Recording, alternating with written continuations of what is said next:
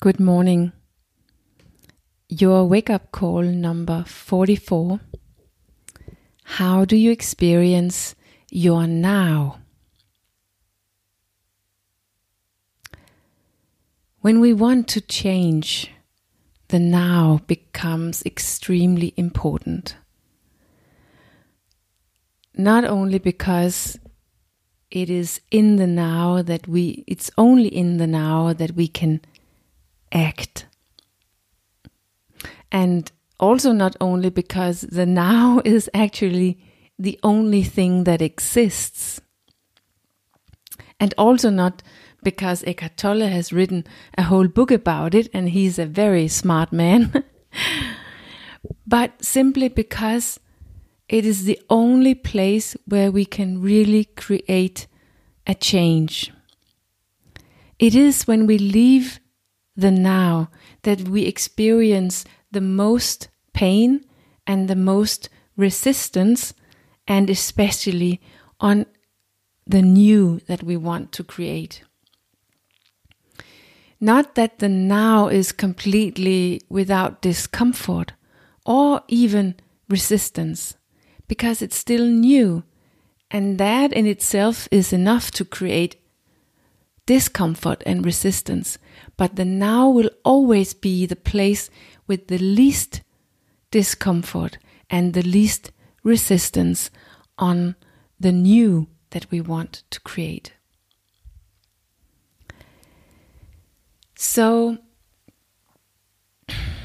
we started we started leaving the now that we had when we started creating those bad habits that we are now stuck in. We discovered mostly without really realizing it unconsciously that there was something who who was able to do it for us. It can be food or alcohol or television or sport or Facebook or work, whatever. There's something that can make this now easier to be in.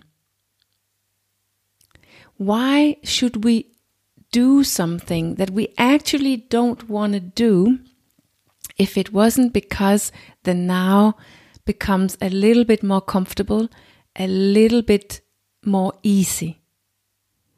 We're certainly not doing it for tomorrow because tomorrow we will wish that we hadn't done it.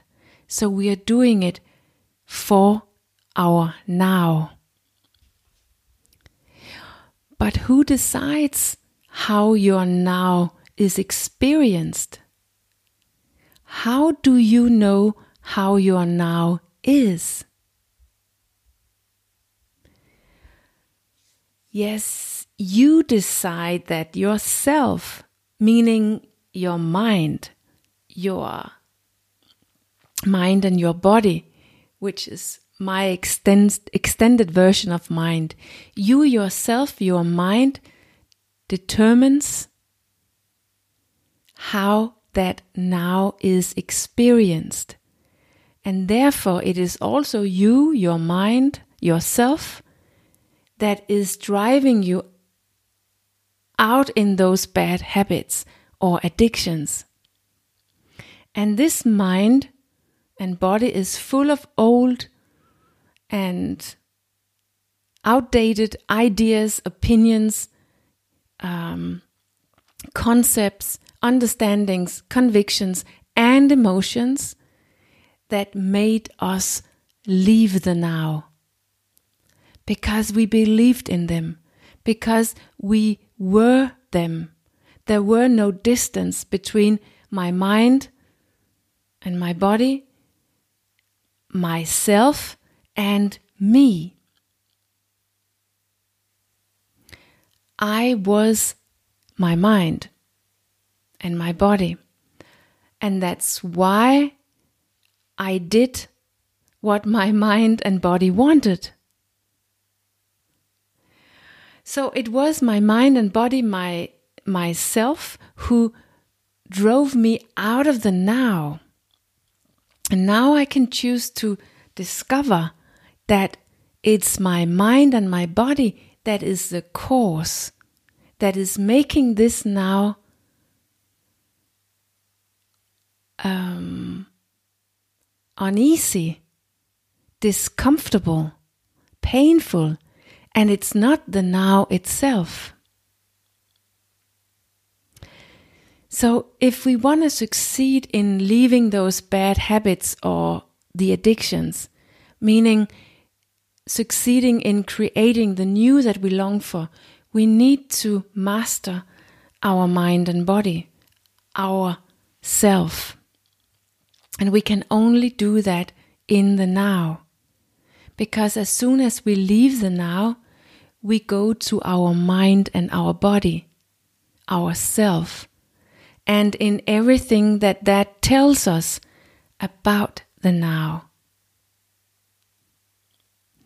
And everything it tells us about the future based on what it thinks about the now, or to the past and what it means concerning if we can do what we want to do or not in the now. Our mind and our body is only relating to the now, telling us about the now, and we can realize that that is the cause of the discomfort and therefore the cause of our bad habits, habits and addictions. But our mind, our self has no clue when we change, when we do something else than we usually do. When we choose nourishing instead of damaging, our mind has no clue what the future will bring when we choose to do something new, something better, something nourishing. How should it be able to know it is new? And our body doesn't know how the future will feel when we don't act as we usually do, but in a new way, in the now our body can only produce resistance resistance based on the behavior that we had in the past not based in the behavior that we have in the now. And actually you don't even know how your now is or how the future will be based on this now because it's not created yet yet it's new. You have never experienced it but that's what you want. You want the new. And perhaps you even just want it for the experience and not for that judgment that your mind, yourself, is telling you about the now and afterwards in the future. So, in reality, we really only have a chance to change when we stay in the now. When we start to seek rescue in the now instead of running from the now.